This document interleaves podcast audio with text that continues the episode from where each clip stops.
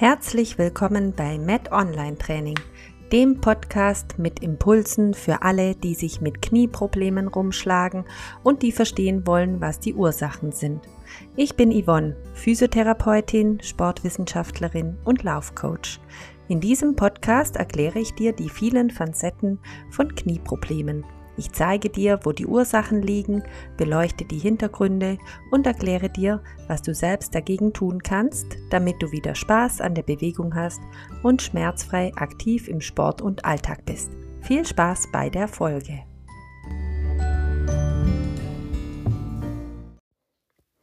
Hallo und herzlich willkommen zu einer neuen Podcast-Folge. Heute habe ich mir mal ein Thema rausgepickt, das sozusagen Saison hat, nämlich es ist Wanderzeit. Ja, die Temperaturen gehen etwas äh, runter und viele treibt es in die Berge. Und meist geht es eben äh, die Berge nicht nur hoch, sondern eben auch irgendwann wieder runter. Und den Berg aufwärts gehen empfinden viele als sehr anstrengend, wählen dann manchmal den Weg, dass sie hochfahren und abwärts gehen.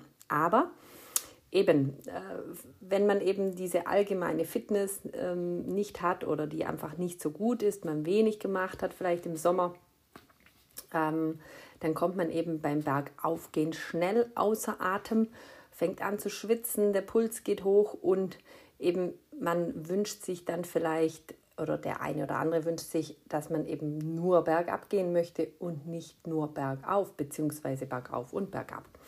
Aber ist denn das Bergabgehen wirklich so leicht? Ja, darüber möchte ich heute ähm, ein bisschen dir erklären, was das auf sich hat. Also eben, wenn man eine kurze Strecke bergab geht, ist sicherlich kein Problem, aber vor allem die, die Knieprobleme bereits haben oder vielleicht auch schon Knieschmerzen haben, die denken sich, oh, bergab gehen, wenn ich daran schon denke, gehen meine Knieschmerzen wieder los bzw. verstärken sich. Ja, warum ist das aber so? Dafür möchte ich mal dir etwas genauer erklären, was beim Bergabgehen denn alles so in unserem Knie passiert, mit unseren Beinen passiert und dann ist das auch etwas einfacher zu verstehen, was da das Problem ist. Ja, bei jedem Schritt, den wir abwärts gehen, müssen wir sozusagen unser Körpergewicht mit dem Bein abbremsen. Der, der, der Fuß bleibt an einem Ort stehen und in diesem Moment schiebt es den Oberschenkel theoretisch über den Unterschenkel drüber. Und wenn man ganz gute Muskulatur hat und äh, unsere Bandstrukturen im Knie intakt sind, dann verhindert das sozusagen diese Scherbewegung, nämlich dass der Oberschenkel über den Unterschenkel schiebt. Sind aber deine Muskeln zu schwach, dann reibt eben das Ende des Oberschenkelmuskels, äh, des Oberschenkelknochens, nicht des Oberschenkelmuskels, das Ende des Oberschenkelknochens reibt sozusagen bei jedem Schritt über das Schienbeinplateau, nenne ich das mal. Ähm, dem sagt man so, also praktisch ähm, die Verbindung zwischen Oberschenkel und Unterschenkel, das ist das Schienbeinplateau. Da schiebt sich praktisch der Oberschenkelmuskel jedes Mal, ich sage schon wieder falsch, der Oberschenkelknochen natürlich, ständig über das Schienbeinplateau und das führt zu Reizungen und später eben auch zu einer Entzündung. Und auf Dauer gibt es dann immer mehr Abrieb an den Gelenkflächen und mal weiter gesponnen, auf lange Sicht kommt es zu einer Arthrose und der Knorpel nützt sich eben ab und verschwindet dadurch irgendwann. Ja, was passiert sonst noch an unserem Bein, an unserem Knie? Äh, der größte Muskel am Bein ist eigentlich der Oberschenkelmuskel. Jetzt kommen wir wirklich zum Muskel, den ich schon die ganze Zeit erwähnt habe. Der wird beim Abwärtsgehen extrem gefordert. Dieser Oberschenkelmuskel ist, nennt man auch den Quadrizepsmuskel, den das hast du sicher schon mal gehört. Und dieser Muskel besteht hauptsächlich aus vier großen Anteilen und die ziehen bis über die Kniescheibe zum Schienbein. Vorne direkt unterhalb von der, äh, vom Schienbein, vorne setzt der an und Diese Kniescheibe, die ist sozusagen in die Sehne des Quadrizepsmuskels eingebettet und dient als Umlenkrolle. Ja, und nur durch diese Kniescheibe ist es uns auch möglich, das Bein zu strecken und dabei Kraft zu entwickeln. Die Kniescheibe hat ebenfalls eine Rückseite, logischerweise, und damit auch eine Verbindung zu unserem Kniegelenk. Sie ist sozusagen ein Teil von unserem Kniegelenk, das gehört eigentlich zusammen und sie verläuft in einer Art Gleitrinne, die äh, wo, der, wo, der, wo diese Kniescheibe schön auf und ab gleitet. Ja, und wenn jetzt eben der innere Oberschenkelmuskelanteil sehr schwach ausgeprägt ist, dann kann die Kniescheibe nicht optimal in dieser Rinne gleiten, sondern wird immer tendenziell eher nach außen gezogen. Und das Problem ist, dass meistens die äußere Oberschenkelmuskulatur viel, viel mehr ähm, gekräftigt wird. Das liegt hauptsächlich daran, dass der innere Anteil eigentlich nur in diesen letzten 20 Grad Streckung trainiert wird und in den meisten Fällen wird alles sehr in sehr gebeugter Position trainiert, in sehr tiefer Position trainiert und dann trainiert man eben diesen inneren Anteil nicht. Und ja, die Folgen sind natürlich ebenfalls, dass es zu einem vermehrten Abrieb gibt von dem Kniescheibenknorpel, also an der Unterseite von der Kniescheibe.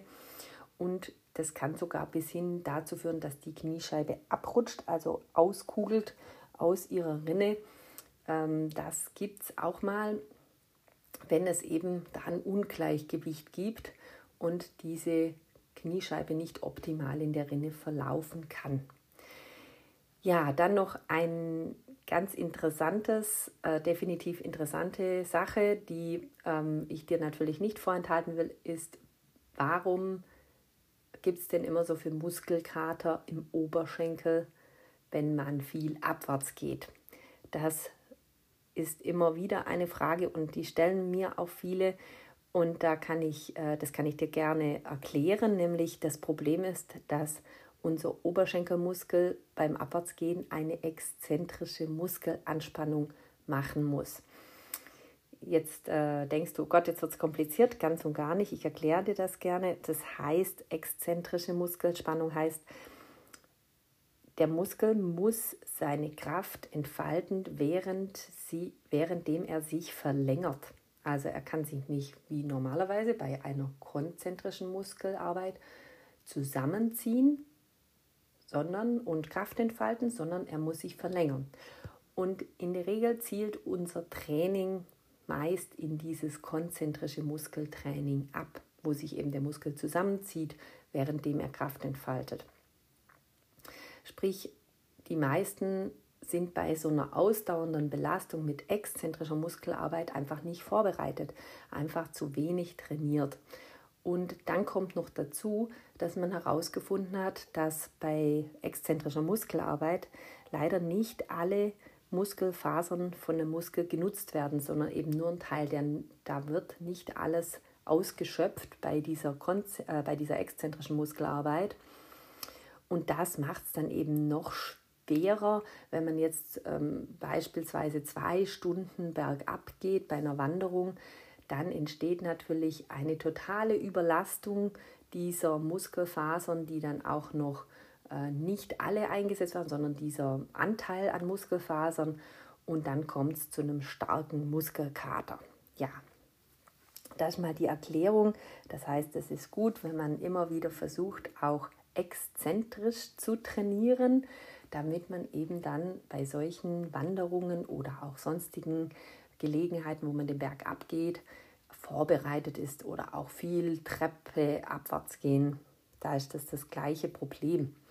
Ja, mein Tipp dafür, wenn du nicht ganz so fit bist in exzentrischer Muskelarbeit, dann wandere lieber den Berg hoch, auch wenn es anstrengend ist, bevorzuge den Weg auf den Gipfel und nutze dann die Seilbahn oder eben alternativ auch mal Wanderstöcke beim Bergabgehen, um dir das Ganze auch zu erleichtern und vielleicht den Muskelkater einzusparen. Ja, auf lange Sicht wird, werden deine Knie das dir danken und natürlich deine Oberschenkel werden es dir direkt für den Moment danken, wenn du nicht einen ausgeprägten Muskelkater hast. Ja, ich hoffe, es ist etwas klarer geworden, warum ähm, dieses Bergabgehen so seine Tücken hat und dass man sich aber da auch ganz gut darauf vorbereiten kann. Wenn du Fragen hast, melde dich gerne unter hallo at met-onlinetraining.ch. Ich freue mich von dir zu hören und wünsche dir jetzt einen tollen Tag.